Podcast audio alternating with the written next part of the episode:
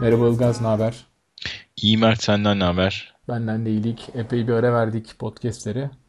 Evet, kırık pencereler yazısını yazdım. Bütün pencereler kırıldı. Evet ama hatırlarsan son kayıtlardan birinde demiştik. Periyoda çok fazla önem vermeyelim. Daha böyle güzel kayıtlarla çok uzun aralar vermeden devam edelim demiştik. Gerçi biraz uzun o. Bu biraz benim yalanıma benzemeye başladı ama. Ya önemli olan bitirmekti canım. Süre için koşmuyorum demeye başladım ve ben son senelerde biraz ona döndü bu iş. Evet ama olsun yani. Sonuçta ülkede koşu üzerine bir tane podcast var. Ve 32. bölümü kaydediyoruz şu anda. O yüzden ben durum çok kötü değil diye düşünüyorum. Umarım dinleyicileri kaybetmiyoruzdur böyle uzun aralarla. Bir şekilde bir de yaz tatili, bayram tatili, şu bu girdi araya.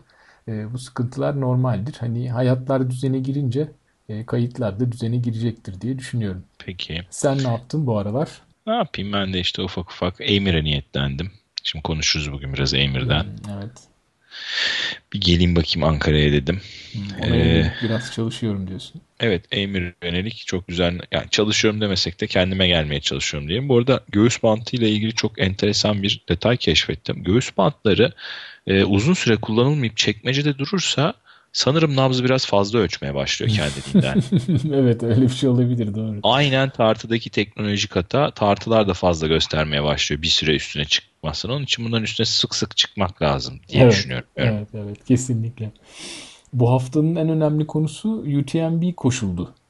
Evet. Ve çok da böyle olaylı bir yarış oldu bu sene. Evet. Biliyorsun geçen bölümde konuğumuz olan Caner Odabaşoğlu da koşuyordu. Emre Tok koşuyor. Birkaç Türk koşucu daha var UTMB'de. Ama bir sıkıntı oldu. Hava muhalefeti aşırı seviyelere ulaşmış galiba. Ben dün starttan 1,5 saat önce falan Caner'le konuştum. Ne yapıyorsun, ne durumdasın diye. Dedi ki burada hava 7 derece civarında. Sürekli yağmur yağıyor. Ara ara şiddetleniyor. Üşüyoruz. Soğuk. Ve bir takım bilgiler geliyor gidiyor. Şimdi birazdan briefing salonuna gidip detaylı basın salonundan bilgi almaya çalışacağım dedi. Ve sonra gitti. Sonrasında da konuşamadım. Ama şunu dedi. İnternete bilgiler çok canlı olarak düşmüyor. Onun için ben de gidip öğrenmeye çalışacağım dedi. Ama en son söylediği değerler şuydu. 160 kilometre olan UTMB etabı en uzun etap. Yani bireysel en uzun etap. 160 kilometreden 100 kilometreye çekildi. Çünkü yükseklerde çok kar var dedi. Bir de bu yarışın UTMB rotası 3 ülkeden geçiyor ya. Buradaki İtalya sınırları içindeki etabı iptal ediyorlarmış. Çünkü dağlarındaki İtalya geçişi korkunç derecede kötü hava şartlarına sahipmiş ve kapanmış dedi. Daha sonrasında start aldı. Ben sonra ondan sonra bu sabah bir erkenden ormana koşmaya giderken Caner'cim kalbim seni ne demek için aradım. Orada da Caner böyle panik içinde telefonu açtı, bana dedi. Emre nerede biliyor musun dedi. Ben dedim abi bilmiyorum, bakmadım Twitter'a, koşuyordur herhalde. Tamam şarjım bitiyor, her şey yolunda dedi, kapattı. Ondan sonra Twitter'dan takip etmeye başladım. Emre aşağı yukarı Caner'in bir saat önünde, yani aşağı yukarı bir saat gibi bir farkla önde gidiyordu. Ama en son gördüğüm tweette ise biraz önce yarışı bitirdik diye bir haber geldi ikisinden de. Yani otomatik mesaj bu, tabii kendi yazdıkları mesaj değil ve ikisinin de sıralaması ve süresi aynı gözüküyordu. 23 saat küsur, yani 24 saate yakın bir sürede bitirmişler. Ama gerçekten parkur 100 kilometreye indiyse, bu adamlar da gerçekten 23 saatte bunu koştularsa ciddi problem vardır parkurda diye düşünüyorum. Çünkü arkadaşların ikisi de maşallah bu sene zımba gibi gittiler. Yani gözlerimle gördüm Yıldız Parkı'nda 3 hafta 4 hafta önce koşarken. Yani orada bayağı bir her anlamda fırtınalar koptuğunu düşünüyorum dağda. Bakalım, daha konuşamadım. Herhalde dinleniyorlar. Sonrasında alırız canlı bilgileri diye düşünüyorum. Evet haklısın, Caner çok kuvvetliydi giderken. Emre'yi de uzaktan takip ediyorduk. Sonuçlar şöyle açıklandı. 104 kilometre koşulmuş yarış. 103 küsür, 103.9 şeklinde. Normalde biliyorsun 166 kilometreydi. Ve normalde 9500 metreden fazla bir kazanım vardı, yükseklik kazanımı. 5800 civarında bir yükseklik kazanımı olmuş. Sayılar bayağı geri çekildi. Aslında koşucular bu işten pek memnun olmamışlardı. Çünkü kendilerini 166 kilometre Mont Blanc Dağı'nın çevresinde koşmaya motive etmişlerdi. Ama tabii hani sağlık her şeyden önemli. Bu yarış böyle 60 kilometre kadar kısaltıldıysa son anda, son günde büyük ihtimalle çok sıkıntılı bir ortam var orada. Ki senin de dediğin gibi hani 24 saate yakın sürdü Caner'lerin koşusu. Umarım hani her şey yolundadır. Gelince de uzun uzun konuşuruz bu konuları.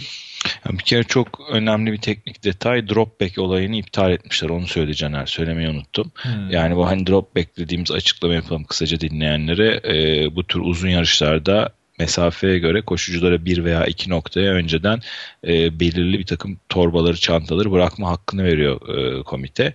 Ne yapıyorsun? Bir çantanın içine işte yiyecek, içecek, yedek elbise, işte kafa feneri, pil, o noktaya varacağın zamana, yorgunluk durumuna ve havanın karanlık derecesine göre işte çeşitli malzemeler koyup organizasyonu teslim ediyorsun. Onlar senin için onu o istasyona götürüyorlar. Sen o kilometreye geldiğinde o çantanı buluyorsun ve orada işte içindekileri kullanma hakkını, hatta üstüne ıvır zıvır çıkarıp onun içine batonla hariç uygulamada koyma hakkın oluyor. Bunlar tabii bir takım stratejik olaylar. Yani hani zaman planlaması yapıyorsun.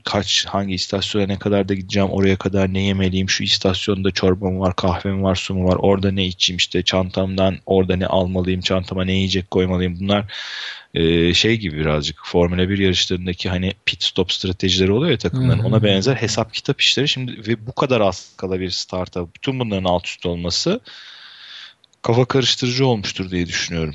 Evet, bakalım işte geldiklerinde epey bir konuşur. Hem konuşur hem yazarız bunları. Bu böyle bu haftanın büyük koşusu ve ilginç olayıydı. Güzel haberiydi. Evet, atletizm dünyasında bir kötü haber oldu en son bölümümüzü kaydettikten sonra. İçinde milli atletlerin olduğu bir araç takla attı, bir trafik kazası geçirdi. Ve 2 tane değerli ve iyi atletimizi kaybettik. Erkan Kuş ve Kasım Uludağ öldüler.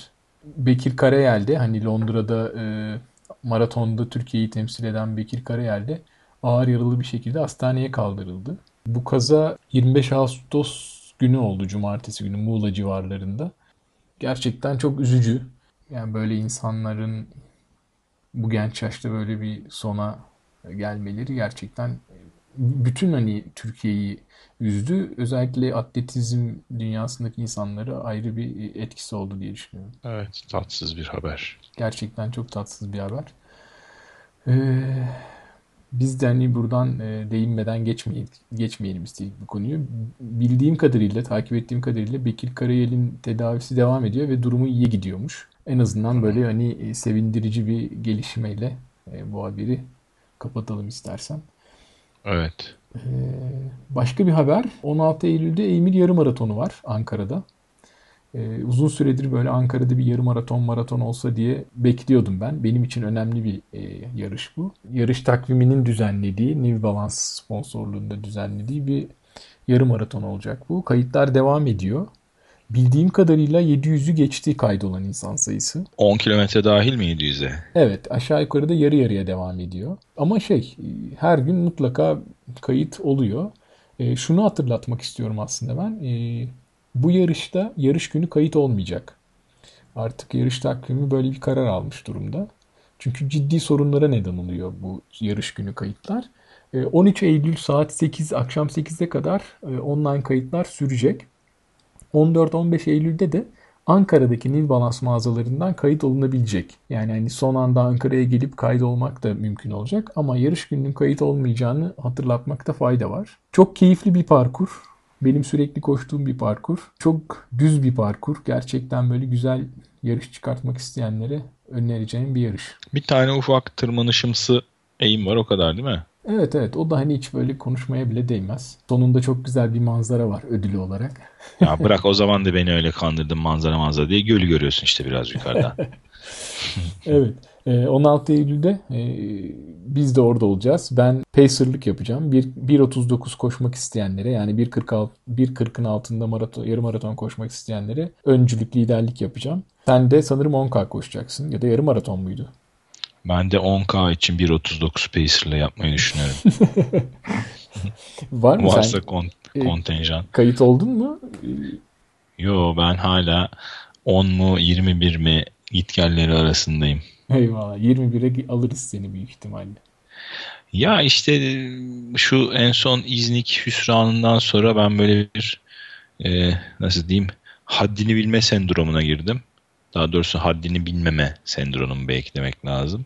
Hani şey düşünmeye başladım. Biraz ara verdim bu aralarda. Serdim ya işi ister istemez. Mesela Bozcaada'da da öyle yaptım. Hani 10K'ya girmek daha kafamı rahatlattırdı. O zaman en azından yani 21'de ki endişeler gidiyor o zaman kafamdan. O zaman daha kafam rahat koşunca da daha fiziksel olarak rahat koşuyorum. Hani onu düşünüyorum. Yani şu aralar koşmuyor muyum? İşte ne bileyim, bu sabah ormanda gene 22 küsur 23 koştuk. Hani koşunca koşuyorum ama öyle bir ortamda dur kalk yapmadan, kendi kendime rezil olmadan 21 koşmayacaksam acaba efendi gibi ona mı girsem diyorum. Bakalım. Sen düşünürsün bu arada antrenmanlar sırasında. Evet işte, derdimiz büyük, sorma. Evet. Bu istersen bugünkü bölümün ana konusuna geçelim. Biz uzunca bir süre podcast'te konuk almak üzerine konuşmuş ve bir türlü alamamıştık. Geçtiğimiz bölüm Caner'i almıştık. Bu konuya hızlıca girmişken devam edelim dedik. Bugün de bir konuğumuz var. Kerim Çakmak bugün konuğumuz. Konukluğunun ana konusu ya da ne diyeyim, ana nedeni koştuğu Ironman. Çünkü ben onu hep şöyle diyorum. Yani çok fazla etrafta duyulmadı, yazılmadı, konuşulmadı ama yani içimizden biri, senin benim gibi birisi, işte koçu yok, sponsoru yok, bir aile hayatı var, mesaili çalışıyor bildiğim kadarıyla ve denizsiz bir kentte yaşıyor. Tüm bu olumsuzluklara rağmen bir Ironman tamamlamış bir arkadaşımız. O yüzden kendisini konuk edip bu mucizenin detaylarını öğrenmek istedik. Hoş geldin Kerim. Selamlar, hoş bulduk. Nasıl oldu bilmiyorum tanıtım. Böyle biraz yani ben çok önemsiyorum senin yaptığın işi. O yüzden böyle detaylıca anlatmak istedim. Sağ ol. Teşekkürler. Ben de aslında benim için de gerçekten önemli bir şeydi. Ama aslında hani tamam, hani işte koçum yok, sponsorum yok. Evet işte belli bir şey, gerçekten işte mesai çalışıyorum falan filan, aile hayatı, ama aslında baktığımda Türkiye'de genelde bu işi yapanların çoğunda böyle bir özellik oluyor. Şeyde pek bizde böyle amatörce yaklaşılan sporlarda böyle sponsorluk çok yaygın bir şey değil herhalde. Sponsor olma falan.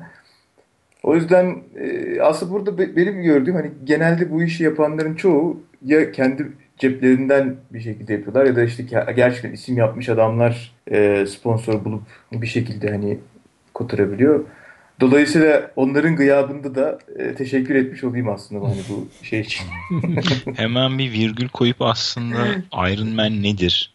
Neyin terimi, sıfatı ve yani aslında tabii triatlon lafı çıkmaya başlayacak şimdi ve triatlonun nasıl bir katsayıyla çarpılmış, bir o bilgiyi de bence önce verelim de. Tabii. Ya aslında dediğin gibi aynı şey, aynen işte yüzme, bisiklet ve koşu disiplinlerinin bir arada aynı anda, daha doğrusu peşi peşe yapıldığı bir yarış.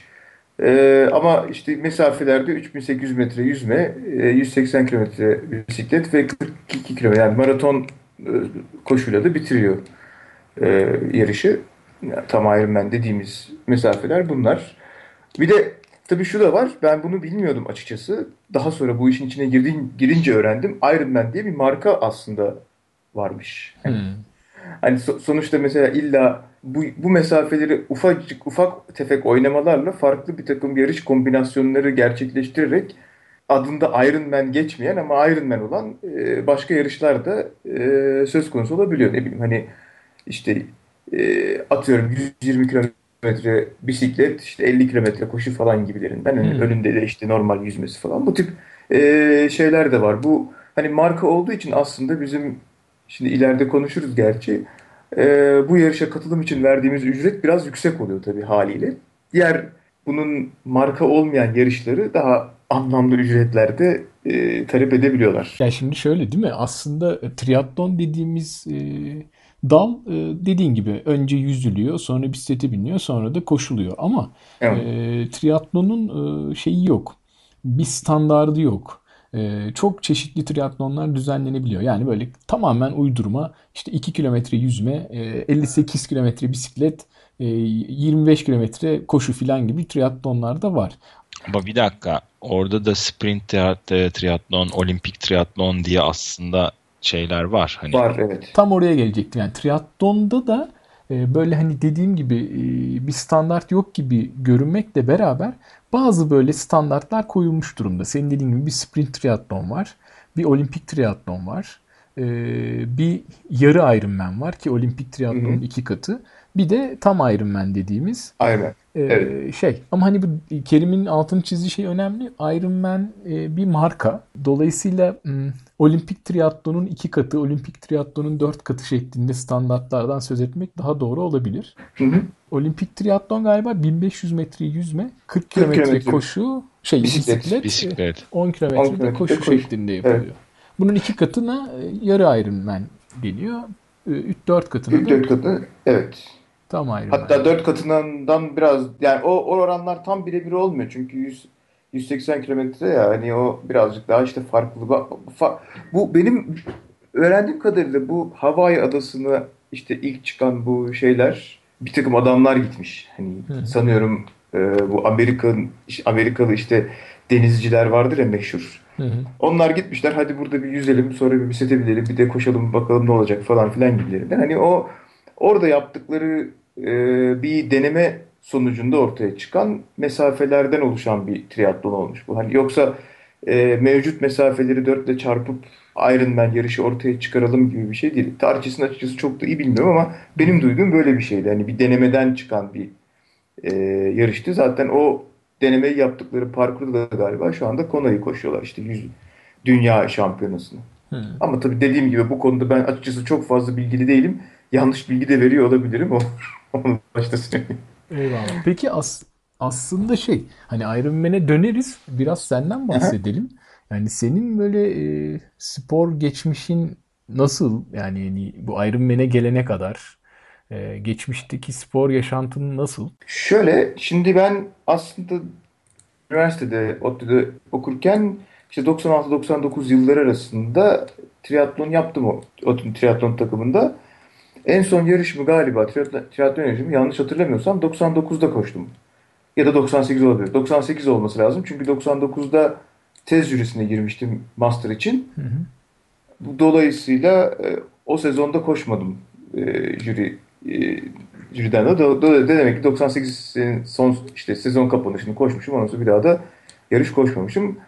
O noktada da artık 90'da hani tez jürisine girdikten sonra da artık yarış spor hayatı benim için bitti. Yani çünkü bu işe ya işte vakit ayıracaksın ya para ayıracaksın. O zamanlar vakit bol, para yok. Şimdi işte işle ondan sonra işte zaten artık bir işte çalışalım falan filan noktasına gelindiğinde de artık vakit olmuyor tabii haliyle. Evet. Sonra ben hani 2004 yılına kadar falan hiçbir şey yapmadım. Sadece işte kilo aldım. 2004 yılında tekrar böyle yavaştan koşmaya başladım falan. Hatta ondan sonra işte madem ben böyle koşuyorum, bir maraton koşayım şu Avrasya'da dedim. 2004'te bir maraton koştum. Sonra 2004'ten işte ara bazen koştum, bazen koşmadım. Hatta bir ara UMTB'ye heveslendim. 2005 askerden dönmüştüm. Evde Eurosport seyrederken dedim ne güzel bir şeymiş bu, haberini gördüm de UMTB'nin. Bu hafta sonu koşulan bu yarışa katılmayı kafaya koydum diyorsun. Tabii o zaman yoktu. Bunun yarı UMTB'nin bir de yarı var ya, mesafesi.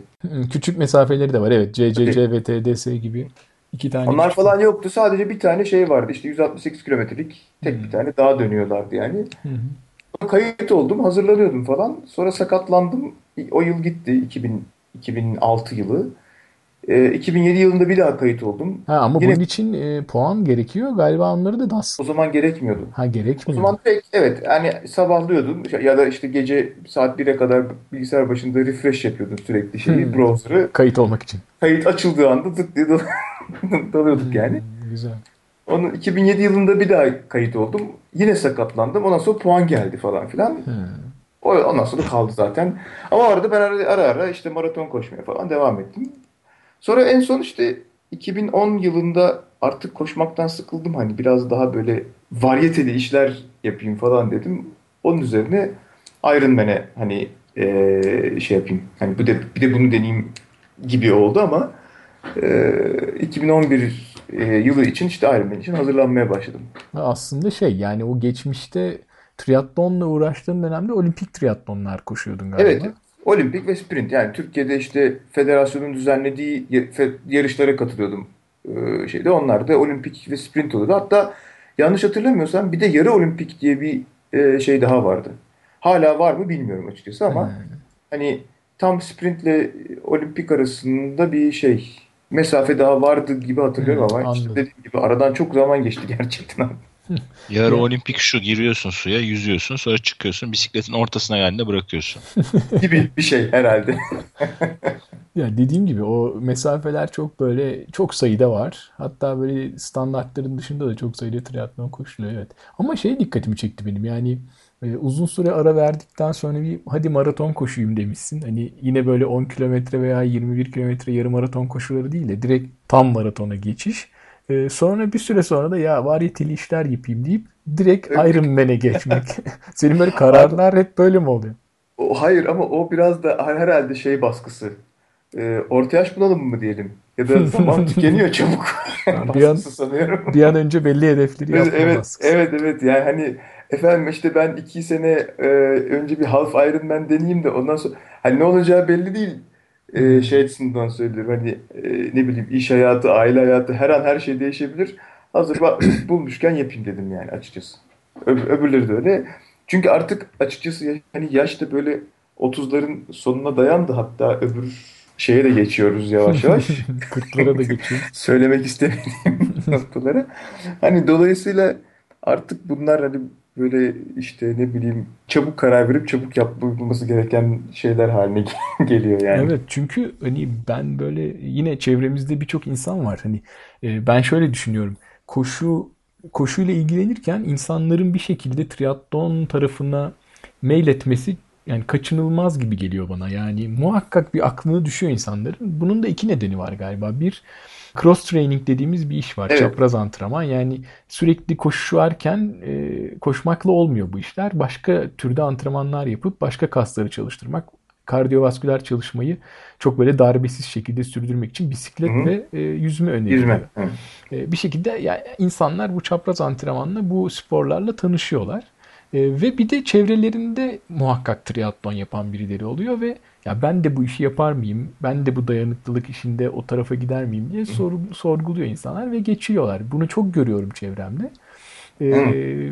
Ama genelde şöyle oluyor. Bir sprint triatlonla başlıyor insanlar. Sonra bir olimpik yapıyorlar. Şimdi böyle iyice bu işler yaygınlaştı. Yarı Ironman'ler var etrafta. Onlara katılıyor. Hatta böyle çok yakınımızda olmaya başladı yarı Ironman'ler. Değil mi? Bir Kıbrıs'ta oluyor. Hatta Antalya'da oluyor. Mı? Alanya'da olacak. Antalya'da olacak bir tane. Eylül'de. Ekim'de. Ekim sonunda 21 Ekim'de galiba Antalya'da olacak. Sonra Kasım şakası diye Kasım böyle adı olan Kıbrıs'ta. O da aslında Nisan şakası 1 Nisan'a geçen senenin 1 Nisan'ına hedeflenmiş bir yarıştı. Ama olmadı galiba bir çeşitli sebeplerle. Dolayısıyla Kasım'a kaldı. Tabii aradaki Nisan'la Kasım arasındaki zaman diliminde de Kıbrıs'ta yarış koşmak imkansız olacağı için herhalde Kasım'a aktardılar şeyi. Evet. Yani demem o ki etrafta yarım maratonlar da koşmaya başladı. İnsanlar önce bir yarım maratonlarda kendilerini deneyip en son Ironman'e giderken sen doğrudan Zürih'e kaydoldun herhalde 2011'de.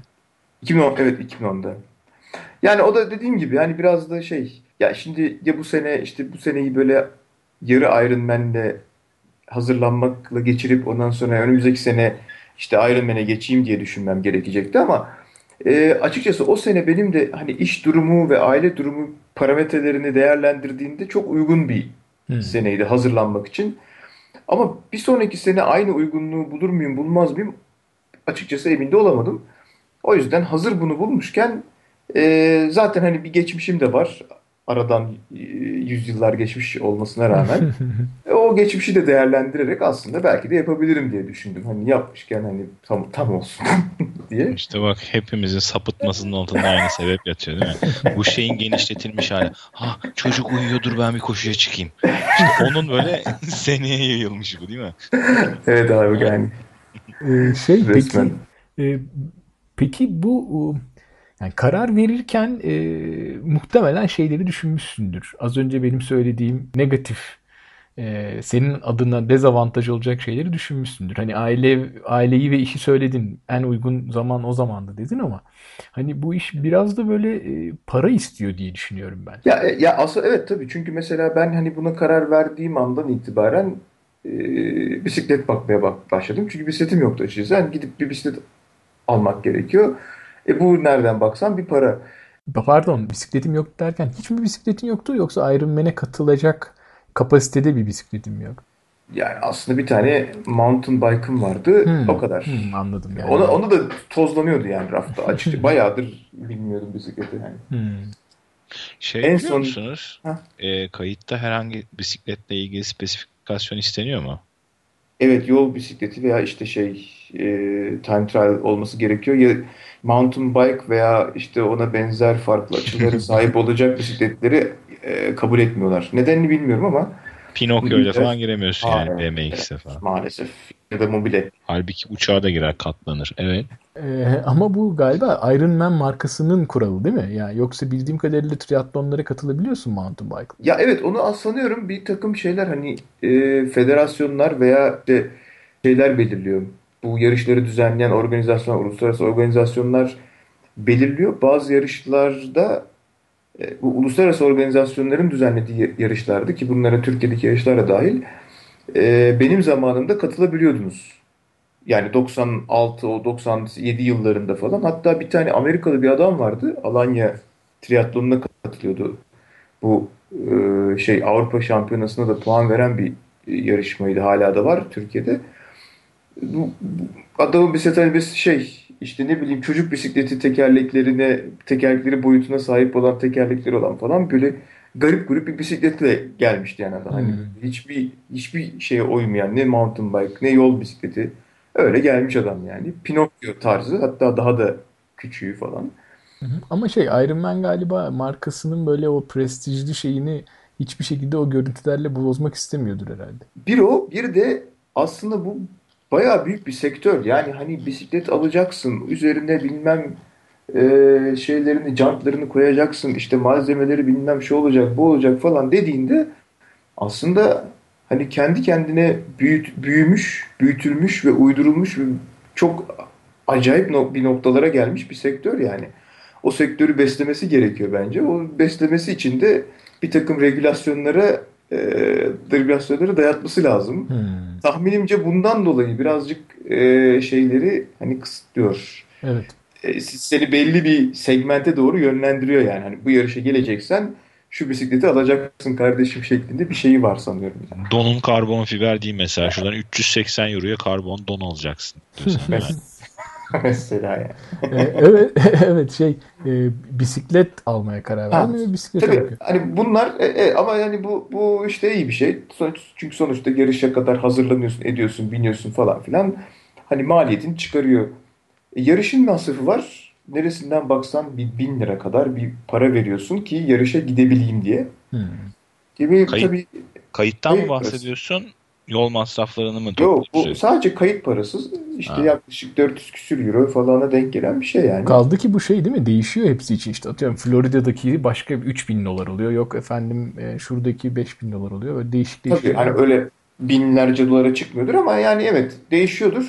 Ama yaklaşık olarak işte bu mertebelerde yani 1000 lira mertebelerine falan geliyor yani. Tabii oraya gideceksin, oradaki kalış masrafın, işte uçak masrafın falan ekledikçe böyle artan bir belli bir var yani. Bütçesi oluyor. Bunlar tabii işin açıkçası gerçekten hani bir sene boyunca planlanıp biriktirilmesi gereken paraları ne geliyor. Bir de başka sıkıntılar var işte. Buradan oraya bisiklet taşıyacaksın. Yok yiyeceğin, içeceğin, kaskın, şuyun, buyun. Sıkıntılı işler bunlar. Evet, hani Türk Hava Yolları'nı açıkçası ben o açıdan seviyorum. Çünkü onlar parça başı hesap yapıyorlar. İşte bir tane bisiklet çantası ve işte kendi çantanda mesela ekstra bagaj ödemiyorsun. Hani çünkü bayağı ekstra bagaj tutuyor. Ama sonuçta o bisikleti bagaja koymak için bir tane bisiklet bavulu alman gerekiyor. Bisiklet bavulu da bilmem hani ben aldım sırf buradan Zürih'e gidebilmek için. Sonra da yatıyor şimdi evde yani. Evimizin baş köşesinde lendua gibi duruyor yani. Peki bu işin parasal kısmıydı dezavantaj anlamında. Peki bu hani koç yok ortada veya hani bir antrenman programı, nasıl bir çalışma disiplini, nasıl bir program izledin? Var mıydı daha doğrusu böyle bir plan? Vardı aslında, parasal tarafı da diğer taraflarına nazaran o kadar şey değil. Hani bu psikolojik boyutu birazcık daha yıpratıcı açıkçası maddi boyutundan. Çünkü sonuçta mesela ben şöyle bir şey anladım bu yarışı bitirdikten sonra. Yarışı koşması o kadar büyük bir olay değil ama hazırlanması cidden büyük bir olay. Ya da işte, ama hani şey hakkıyla bir yarış koşacağım diyerek hani yola çıktıysan yani hazırlanması gerçekten sıkıntılı bir süreç. Psikolojik olarak çünkü birçok şey var hani aşılması gereken bariyer var. Bir kere hani hayatını ona göre programlıyorsun. İyi ya da kötü bilmiyorum ama bir şekilde. Dolayısıyla ben öncesinde zaten hani ön bir yoklama yaptım hani aileyle. Bakın ben böyle bir şeye gireceğim falan filan gibilerinden. Çok pardon araya bir virgül koyup şu koşması kolay zor değil dediğin yarışın kaç saat sürdüğünü de bir söyleyebilir miyiz senin açından? Sen ne kadardı bitirdin yani? Benimki 13 saat sürdü. 13 saat hareket etmekten bahsediyoruz yani değil mi? Evet. Ha, tamam onu duyuralım da ona göre devam edelim. Hani yarış koşması olay değil dedin. Evet. Ama normalde hani mesela bu işin birincileri işte 8,5-9 saat yani iyi olanlar. Ben normal bir yarış ya yani benimki biraz uzun sürdü açıkçası yani. Hani beklediğimden tamam, uzun 8 sürdü. Saat kısa mı yani hani bir performans için 8 saat? Ya hayır, benim için çok kısaydı. Çünkü ben mesela yarışta hani böyle daha maratona yeni başlamışken orada birincileri anons ediyorlardı falan. Gözümden yaşlar geldi. Yani ben niye orada değilim? Ben niye daha 42 kilometre koşmak zorundayım falan diye. Gerçekten o adamların yerinde olmak için ciddi şeyler verebilirdim o noktada yani. Ama evet. Ama şey tarafı yani hazırlık tarafı gerçekten zor. Çünkü benim mesela şeyden bir program buldum. İnternetten bir program buldum. İşte iyiliksever bir arkadaş önce ticari bir program hazırlamış ama sonra onun üzerinden anladığım kadarıyla çok fazla para kazanamamış veya bu işi ticariden birazcık daha işte halka açmak hevesine gelmiş. Dolayısıyla internete açmış yani programı. Ben de onu aldım direkt kullandım. Çünkü bilmiyorum gerçi hani herhangi bir tecrübem yok. İşte bana böyle bir yol gösterici olsun diye. Peki rakamlardan söz edelim. Nasıl yani? Haftada kaç kilometre bisiklet? Ne kadar koşu? Benim haftada ortalama yaptığım şöyle bir baktım 10 saatmiş. 10 saat ortalama çalışmışım. Ama bu iyi bir şey değil açıkçası. Yani normalde mesela bunun hani sınırlarını zorlamak istiyorsan eğer bu yarışta bence en az bir 20 ya da 15 ila 20 saat arasında yapıyor olmak gerekiyor. Toplam tüm sporları. Tüm sporları evet haftada yani 20'ye falan yaklaşmak gerekiyor ki peak zamanlarda mutlaka 20-25'i falan bulmak gerekebiliyor. Peki yani haftanın her günü mü yani çalışıyorsun? Yok hayır tabii ki bir günü mutlaka şey yapıyorsun. Dinlenmeye ayırıyorsun. Ama ben tabii bunu mesela programı %100 uygulayamadım. Yaklaşık olarak %70 civarında falan uygulamışım. Bütün şeyleri.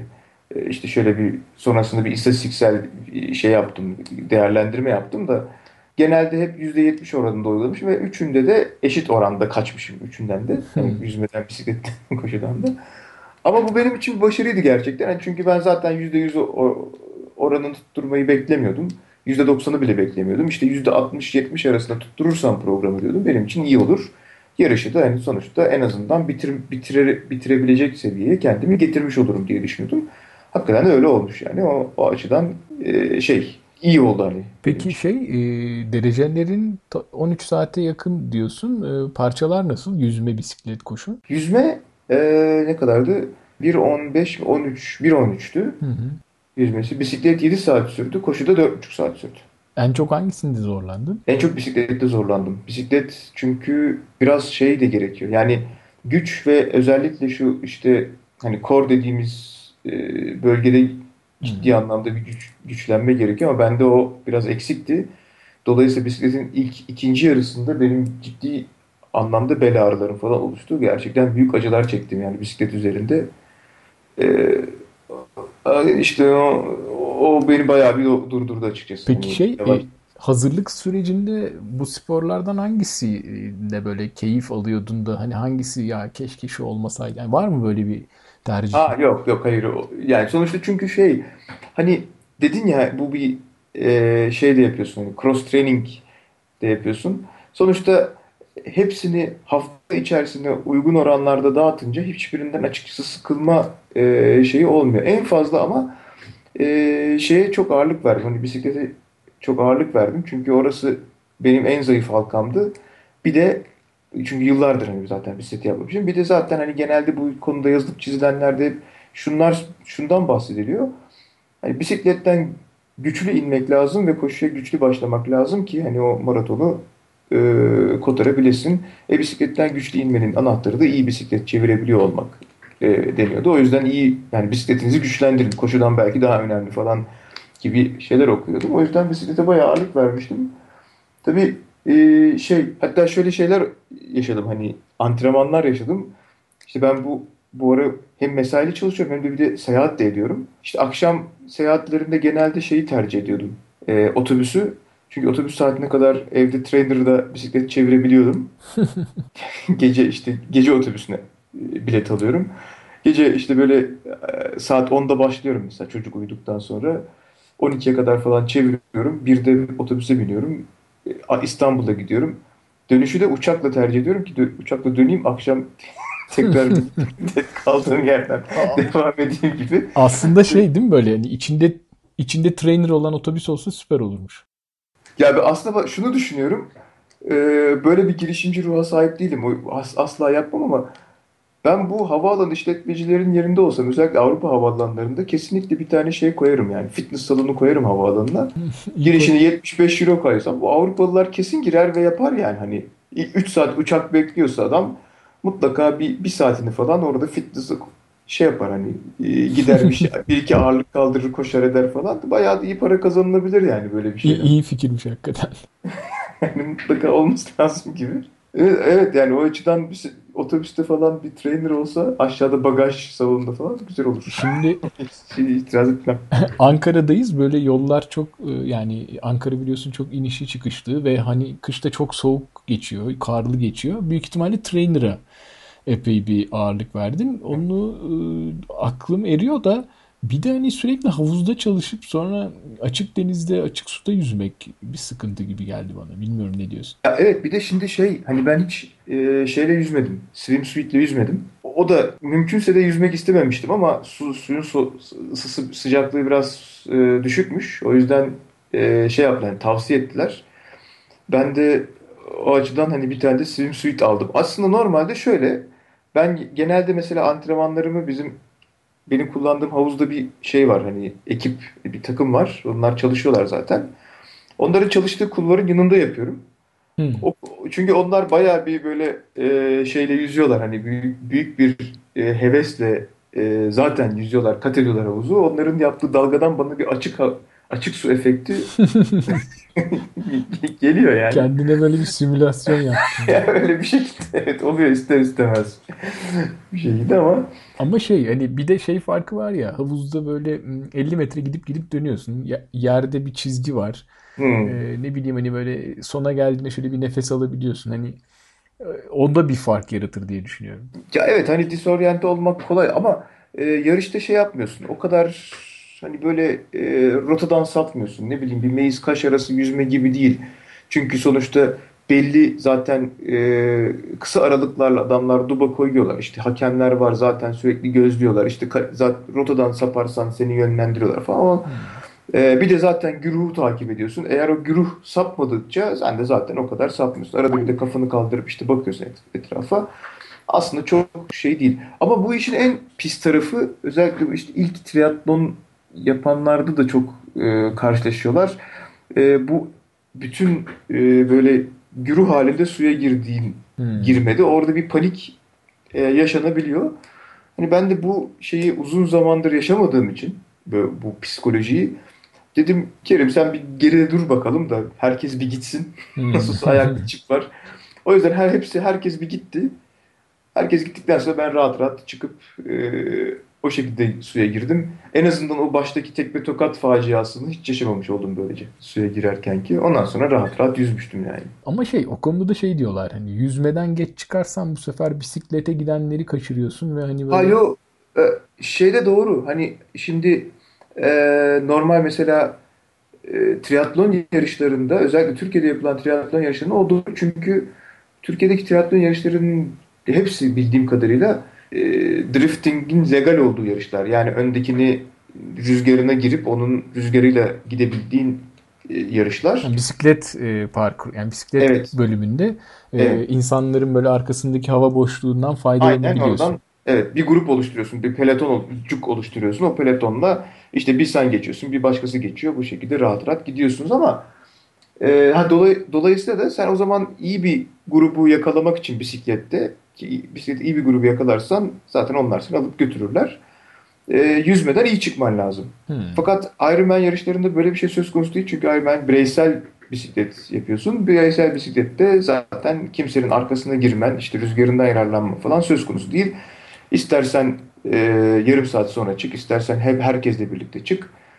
Sonuçta yine de bir teksin. Peki bunu nasıl denetliyorlar ki drifting'i? Bu kadar kalabalık, bu kadar 180 kilometrelik bir yol. Yani işte denetleyebildikleri kadar. Aslında sonuçta birkaç tane motorlu işte hakem var. Sürekli şeylerin arasında giderek, bisikletlerin arasında giderek sonuçta eğer hani drift yapan birini yakalarlarsa cezaya çarptırırlar. Muhtemelen ilk şeyde bir uyarı alıyor. Yok, ilk yakalanmada işte bir 5-10 veya 20 dakika bekletiyorlar bir yerde. İkinci yakalanırsa da zaten yarış dışı bırakıyorlar. Veya ilkinde yarış dışı bırakıyorlar. Çok emin değilim o kurallara ama sonuçta bu şeyi bayağı bir sıkı denetliyorlar. Benim bildiğim birkaç kişi hatta şey falan da ceza falan da aldı hakemler tarafından. Dolayısıyla sonuçta o riski almaya değmiyor açıkçası. Yani çünkü buradan kalkmışsın, oraya kadar gitmişsin, bu kadar para yatırmışsın, işte ne bileyim öndekinin rüzgarına gireceğim diye bütün yarışı heba etmeye de açıkçası insanın hani gönlü rahatsız olmuyor. O yüzden kimse görmese bile yukarıdaki görür diye. Ben hep zaman yönetimi kısmını düşünüyorum ya Kerim anlattıkça. Yani hani diyor ya çocuk uyuyordu, otobüse kadar 2 saat trenere çıkıyordum ediyordum diye. Yani bana mesela çok zor geliyor ya Kerim düşündükçe. Hani bu kadar muntazam, düzenli uyulması gereken bir programın kendi içinde anlattıklarına göre bayağı düzensizlikleri oluyor değil mi? Yani hani her sabah kalkayım 5'ten 7'ye kadar sporumu yapayım 8'de işe gideyim değil bu senin olay anladığım kadarıyla değil mi? Yok, evet yani bunu yapamıyorsun zaten. En azından ben yapamıyorum. Çünkü benim hem iş yaşantım buna el vermiyor, hem aile yaşantım buna el vermiyor. Dolayısıyla ben hani fırsat buldukça açıkçası yapıyordum. Her hafta o hafta hangi günler sabah seansında ne yapabilirim, öğlen seansında ne yapabilirim ya da akşam seansında ne yapabilirim diye düşünüp oturup bayağı bir hani hesap kitap yapıp ona göre yapıyorum. Çünkü bazen ben seyahat ediyorum, bazen eşim seyahat ediyor. Onun seyahat ettiği zamanlarda benim tek yapabileceğim evde trainer yapmak. Hani akşam. Çünkü koşuya çıkamam, oğlan uyuyacak falan filan muhabbetleri. Dolayısıyla birçok hani aksamalar biraz bu şeylerden dolayı oluyordu. Hani planlamalardaki işte bu boşluklardan dolayı oluyordu. Zaten dediğin doğru Ilgaz, o şeylerden sonra hani bütün bu zorlukları aşıp da yarışı koşup da yarışı bitirdikten sonra benim üzerimde bir oldum. Bir böyle bir durgunluk oldu. Şimdi bunu bitirdik, ne olacak şimdi diye bir anda böyle bir telaşa kapıldım. Yani bir önümüzdeki senede aynı zorlukları bir daha mı yaşayacağım? Lanet olsun bu işe falan diye. Birkaç ay, 2-3 ay falan hiçbir iş yapmak istemedim yani. Yani ne bisiklet görmek istedim, ne koşmak istedim. Bütün yazımı oradan heba ettim yarıştan sonra. Sonra yavaş yavaş ama insan toparlıyor tekrar eski şeye. Yani ama bu hani diyorsun ya sabah ne yapabilirim, akşam ne yapabilirim, seyahate gideceğim. Yani ben mesela program konusunda çok kafayı takmış biriyim. Yani beni tanıyanlar çok iyi biliyor. Evet. Hani bende acayip stres olur böyle bir şey düşünüyorum da yani. Çünkü bir de Ilgaz'ın demeye çalıştığını anlıyorum. Böyle sabah 5'le 7 arası yapayım diye antrenmanlar, bazı antrenmanlar çıkıyorsun 150 kilometre bisiklet süreceksin yani en az bir kaç saat bilmiyorum 5 saat 6 saat evet. Yani 6 saat oluyor yani işte. Onu planlamak bayağı bir stresli bir iş gibi geldi bana. Evet çok yani Allah'tan onlar hep hafta sonuna denk geliyor tabii hafta sonu rahat. Ama hafta içinde mutlaka bir şey yapman lazım. O dedim ya mesela 15 ila 20 saati tamamlaman gerekiyor haftada. Bu hafta sonu yüklenerek olacak şey değil. Mutlaka hafta içinde de belli şeyler yapmak gerekiyor. İşte ne bileyim, hani proların ben programlarına bakıyorum, yaptıkları şeylere bakıyorum. Böyle izliyordum onların. Ne güzel adamlar vakit ayırabiliyorlar. Peki hani böyle duble antrenmanlar oldu mu hiç, böyle sabah bir antrenman, akşam başka bir antrenman gibi?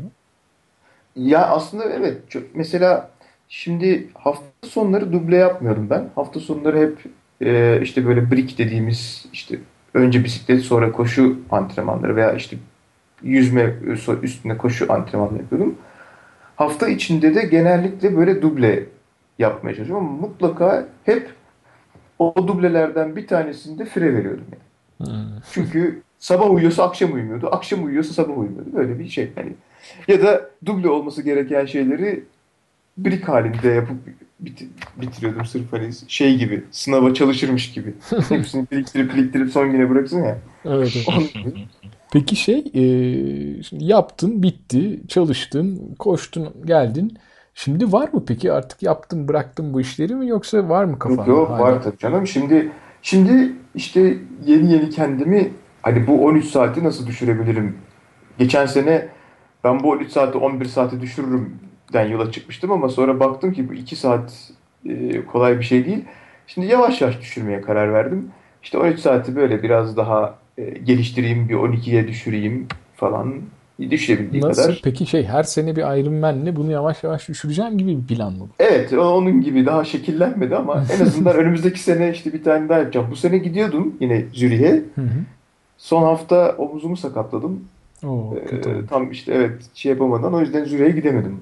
Yani işte omuz sakatlandığı için de bir sonraki Ironman ya da başka bir Ironman'e hani kayıt olayım falan diye düşündüm ama öbürünün kayıt parası yandı. Buna bir daha kayıt parası var. Bilmem ne yap falan filan. Bu seneyi pas geçtim. Yani. Bu seneyi pas geçtim. Önümüzdeki seneye işte birazcık daha iyileşmiş bir süreyle umarım yapabilirim. Geliştirebilirim kendimi yani. Ben dikkat ediyorum. Böyle birkaç sene önce çok fazla insan yoktu bu işle uğraşan. En azından Türkiye'de. Böyle bir kişiydi, iki kişiydi. Böyle herkes de onları tanıyordu, biliyordu. Ama şimdi bu sene bakıyorum çok sayıda insan ya yarı Ironman ya Ironman koşmaya başladı. Ve hani bu birkaç sene önce azken insanlar hep böyle medyada ufak tefek de olsa bir yerlerde duyuyorduk isimlerini. Ama böyle seni hiç duymadık 2011'de. Bu çok fazla insan olduğu için mi, yoksa yani böyle arada kaynadı gitti mi senin ismin?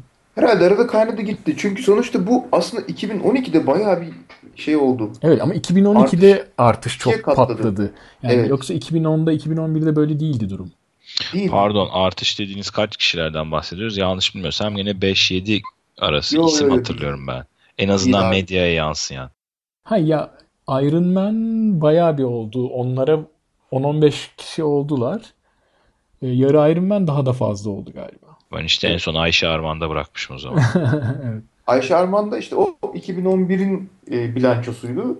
Orada diyordu işte hani 10 kişi falan var diye konuşuyorlardı bizim yani işte hani bu İstanbul'daki Ironman'ler diyelim. Gerçekten herhalde o kadar vardı yani. Hani bir bu şeyleri saymıyorum ama işte ne bileyim Türk olup da yurt dışında yaşayıp orada yapanlar. Çünkü onları bilebilmemiz pek mümkün değil. Evet, hep bütün yarışları teker teker gireceksin, bakacaksın. Hani benzerliği var mı falan. Yani ama bu sene Türkiye'de yaşayan Alpay var. Alpay Akon Cycling TR'de yazıyor bu konularda epey bir. Evet. Onun böyle yazdığı makalelerden gördüğüm kadarıyla evet senin söylediğin tarzda insanlar var. Yani yurt dışında yaşayan. Hatta böyle birkaç isim okudum. Onlar yıllardır bu işi yapıyorlar. Tabii çok başarıları var. 9 saatler, 9,5 saatler gibi rakamlar okudum. Tabii. Ama dediğim gibi senin pozisyonunda olup da böyle hani ben diyorum hep. Senin benim gibi dediğim adamlar. Çünkü bir de hani bu çok böyle zaman isteyen, aynı zamanda da para isteyen bir iş ya. Sonuçta hani senin zaman yarış zamanını kısaltabilmen bir miktar da harcamana da bağlı diye düşünüyorum ben. Hani çok daha hafif bir bisiklet, çok daha hızlı bir ekipman, çok daha iyi bir swimsuit ya da hani mesaili çalışmasan, kendi işin olsa daha böyle uzun zamanlar ayırsan. İşte aslında en son söylediğin. Yani diğerlerinin çünkü açıkçası çok fazla bir şeyi yok. Hani büyük etkisi yok. Ama hani daha fazla zaman ayırmak en önemli bence. Asıl buradaki şifre o. Ama Ha ama şeye gelecek olursak hani 2012'de gerçekten bayağı bir özellikle Ayşe Arman'ın o röportajının belki etkisi olmuştur ama bence çok da olmamıştır. Çünkü o röportajdan çok daha önce kayıtlar tamamlanmıştı. Yani insanların daha çok bilinirliği arttı bu işe karşı. Yani bu dayanıklılık... Ve ikiye katladık muhtemelen. Yani sayı şimdi 20'lerde falan olması lazım. Evet. Bildiğim kadarıyla. Bu dayanıklılık sporları yaygınlaşıyor. Hem dünyada çok yaygınlaşıyor, Türkiye'de de yaygınlaşıyor. Yani hem yarım maraton, maraton koşan insan sayısı artıyor. Bir yandan triatlon ciddi artıyor. Bir de dedik ya hani hemen yanı başımızda yarı Ironman'ler düzenlenmeye başladı. Tabii. Hani şurada yarı Ironman düzenleniyorken insanlar bu neymiş deyip tamını da araştırıp onun peşine düşeceklerdir büyük ihtimalle. Tabii insan sonuçta hani gelişmeye doğru gideceği için işte yani yarı Ironman koşarsın ama bir noktada artık o bir şeydir hani bir ara aşamadır. Ara aşama öbürüne de geçersin. Bir de ben şeyi düşünüyorum. Hani aslında Türkiye'de geçen gün aklıma geldi hani böyle 20'li yaşlarla 20 yani 25'e çok varmadan hatta 20-22'li yaşlarda spor yapanlarla bir de 30'ların ortalarından itibaren spor yapanlar asıl yoğunlukta ama aralarda pek spor yapan göremiyorsun. Evet. Belki bunun sebebi de hani aslında çok de değil. Tam o arada çünkü insan düzen oturtuyor. İşte ne bileyim aile kuruyor. İşte iş buluyor. Orada bir şeyler yapmaya falan. O aralarda tabii yapmıyor. Şimdi 20-20'li yaş yani o 20'lilerin başındaki yaşlarda Ironman koşmak pek kolay değil. Çünkü dayanıklılığın yapmıyor hani artmıyor. Öbür gelirsek de hani 30'lu yaşlarda da hani hız gerektiren sporlara bu sefer yönelemiyorsun. İşte kısa mesafeli koşular falan iyi bir spor geçmişin yoksa kotaramıyorsun. Çünkü sakatlıklar başlıyor yani hızlı yapıyor. O yüzden biz artık böyle hızlanmadan ağır uzun gidebileceğimiz alternatiflere yönelmek durumunda kalıyoruz. O yüzden de hani bu yaş grubu arasında Ironman ve benzeri hani endurance dayanıklılık sporlarının artıyor tabii. Ne bileyim geçerliliği veya popülaritesi artıyor haliyle herhalde diye düşünüyorum. Evet, bizim podcastlerin süreleri böyle aşağı yukarı 45-50 dakikalar civarında oluyor. Aslında bugün böyle sonlara doğru geldik sayılır. Ilgaz, senin Kerim'e sormak istediğin bir şey var mı? Ben böyle son bir şeyler soracağım ama. Bu üzerinde Ironman yazan eşyalardan nereden alıyoruz Kerim ya? Ben yarışlarda görüyorum. Hep kıskanıyorum. Geçen gün bir tane kulaklık geldi ama bana da üstünde Ironman logosu var. Çok küçük ama. Onlar onlar yalan. Şimdi onların hepsi yarışlardaki expolardan alınıyor. Oraya giden bir arkadaşa belli bir para verince onun üstüne getiriyor. Abi bana bir tane Ironman tükenmez kalemi getirsene. Toplantılarda falan böyle havaplar. Şeylerde falan olabilir aslında. Yani internetten falan olması lazım bu tip şeylerin. Yok canım, takılıyorum tabii. Yani bu arada yani hani gibi ya. Katılmadan da taşınılacak bir arma değil kardeşim. Yükü fazla yani. Evet. Evet, ben bir arada diyordum. Hani sonra o geçti. Ya diyordum ben şimdi bunu bitirdikten sonra artık kimseyle birlikte antrenman yapamaz olurum falan diye korkmuştum. Çünkü biz acayip yapıyoruz valla seninle arkadaşlarımız. Arkadaş ben Ironman ya falan. Çünkü şundan dolayı şimdi Ironman olduk falan ondan sonra antrenmanda millet geçecek beni şöyle olacak böyle olacak ondan sonra ben nasıl bakacağım bunu? Kofti Ironman çıktı falan. Ben sana son soru olarak sormak istiyorum aslında. Böyle merak salmış kişiler vardır muhtemelen biz dinleyenler arasında. Sonuçta koşu podcast'i dediğim gibi herkes oraya doğru bir eğilime giriyor. Ne dersin o insanlara? Yani yapın iyi peşine düşün yoksa ya hiç bu yükün altına girilmez çok zor işler. Nasıl bir... Yok.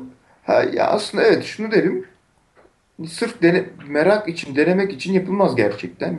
Hani bir şey varsa ama bir heves varsa da denemek için en iyi zaman diye düşünüyorum. Yani düşünürsek yani ertelememek lazım. Çünkü gerçekten o bir yıllık bir süre bu yıl yapmayayım da seneye yapayım. Bu kadar kolay yapılabilecek zamanlar değil. Kompanse edilebilecek zamanlar değil yani. Eğer uygun bir zaman olduğunu düşünüyorsa ve gerçekten hani kafanızda varsa o bence hayata geçirmek lazım. İnsan çok fazla bir şey kaybetmeyecek. En fazla işte kayıt parasını kaybederse. Onu da zaten belli bir tarihe kadar belli bir miktarını geri alabiliyorsun. Bir de işte yaptığın antrenmanlar yanına kar kalır. Hani en kötü ihtimalde bakarsak. Ama en iyi ihtimalle de iyi bir şey sonuçta başarmış olacaksın. Kendin için özellikle iyi bir güzel bir şey olacak yani. O yüzden bence denenebilir ama hani gibi değil, ne bileyim işte ya bir de bunu deneyeyim bakalım nasıl olacakmış deyip de yola çıkılacak bir şey değil. Çünkü biraz adanmışlık açıkçası gerekiyor gerçekten. Biraz diyorsun. Ya bir tane dizi vardı, ben aslında biraz da orada ilk kez duymuştum. Bu 90'larda falan böyle bir Avustralya dizisiydi. Burada böyle işte bir grup genç insan işte aşk meşk falan filan böyle takılıyorlar yani. Bunların arasında bir tane garibin bir şey var. Çocuk var. Tabii Avustralya dizisi olduğu için hepsi böyle işte ne bileyim dalgalı saçlı, işte geniş omuzlu, iri yarı tipler. Bunların arasındaki en iri yarı olanı da arada bir çıkıp ben Ironman'e hazırlandığım için bilmem nereye gelemeyeceğim. İşte ben Ironman'e hazırlandığım için işte bilmem nereye gelemeyeceğim falan gibilerinden sürekli böyle işte o sosyal şeyin içerisinde olamama şeyini hani sebeplerini sayıyordu. Hepsinde de Ironman çalışıyorum ben falan diye. Orada ben ilk kez duymuştum. Gerçekten öyle bir şey oluyor. Hani sosyal hayat içinden koparıp alıyor seni bir şekilde. Onu dediğim gibi hani hakkıyla yapmak istiyorsan ama yok işte ne bileyim ben normal bir maraton hazırlanırmış gibi mesela hazırlanayım. Sonra da gideyim yarış koşayım dersen de bence koşulabilecek bir şey olabilir. Hani 17 saatte bitirirsin, işte belli bir naptır bitirirsin ama sonuçta bitirirsin yani. Yani bir şekilde bu mental şeyi kaldıracak adanmışlığın varsa bence denemeye değer. Peki, teşekkür ediyoruz sana çünkü... Ben teşekkür ederim. Bu senin durumundaki birinin Ironman yapmış olması ve bizim bunu böyle bir podcast'te insanlara bir şekilde duyurmamız bence önemli. Çünkü dediğin gibi hani zor bir iş ama yaptın mı da çok güzel sonuçlara ulaşıyorsun. Çok böyle içsel bir huzur ve mutluluğa eriyorsun diye düşünüyorum. Evet. Teşekkür ediyoruz. Sorusu olan arkadaşlar Kerim'e 1 saat 59 dakika boyunca bunaltabilirler Eymir'de. Eymir'de bulabilirler. İsteyen yani. Takılıp. Evet. Ben o zaman kaçırırım onları. 2 saatin altında yarım maraton koşmak isteyenler sana takılacaklar. Evet. Evet, orada görüşeceğiz umarım. Orada görüşürüz o zaman. O zaman teşekkür ediyoruz. Çok teşekkür ediyoruz. Herkese iyi antrenmanlar diliyoruz. Aynen. Görüşürüz. Görüşmek üzere. Bay bay.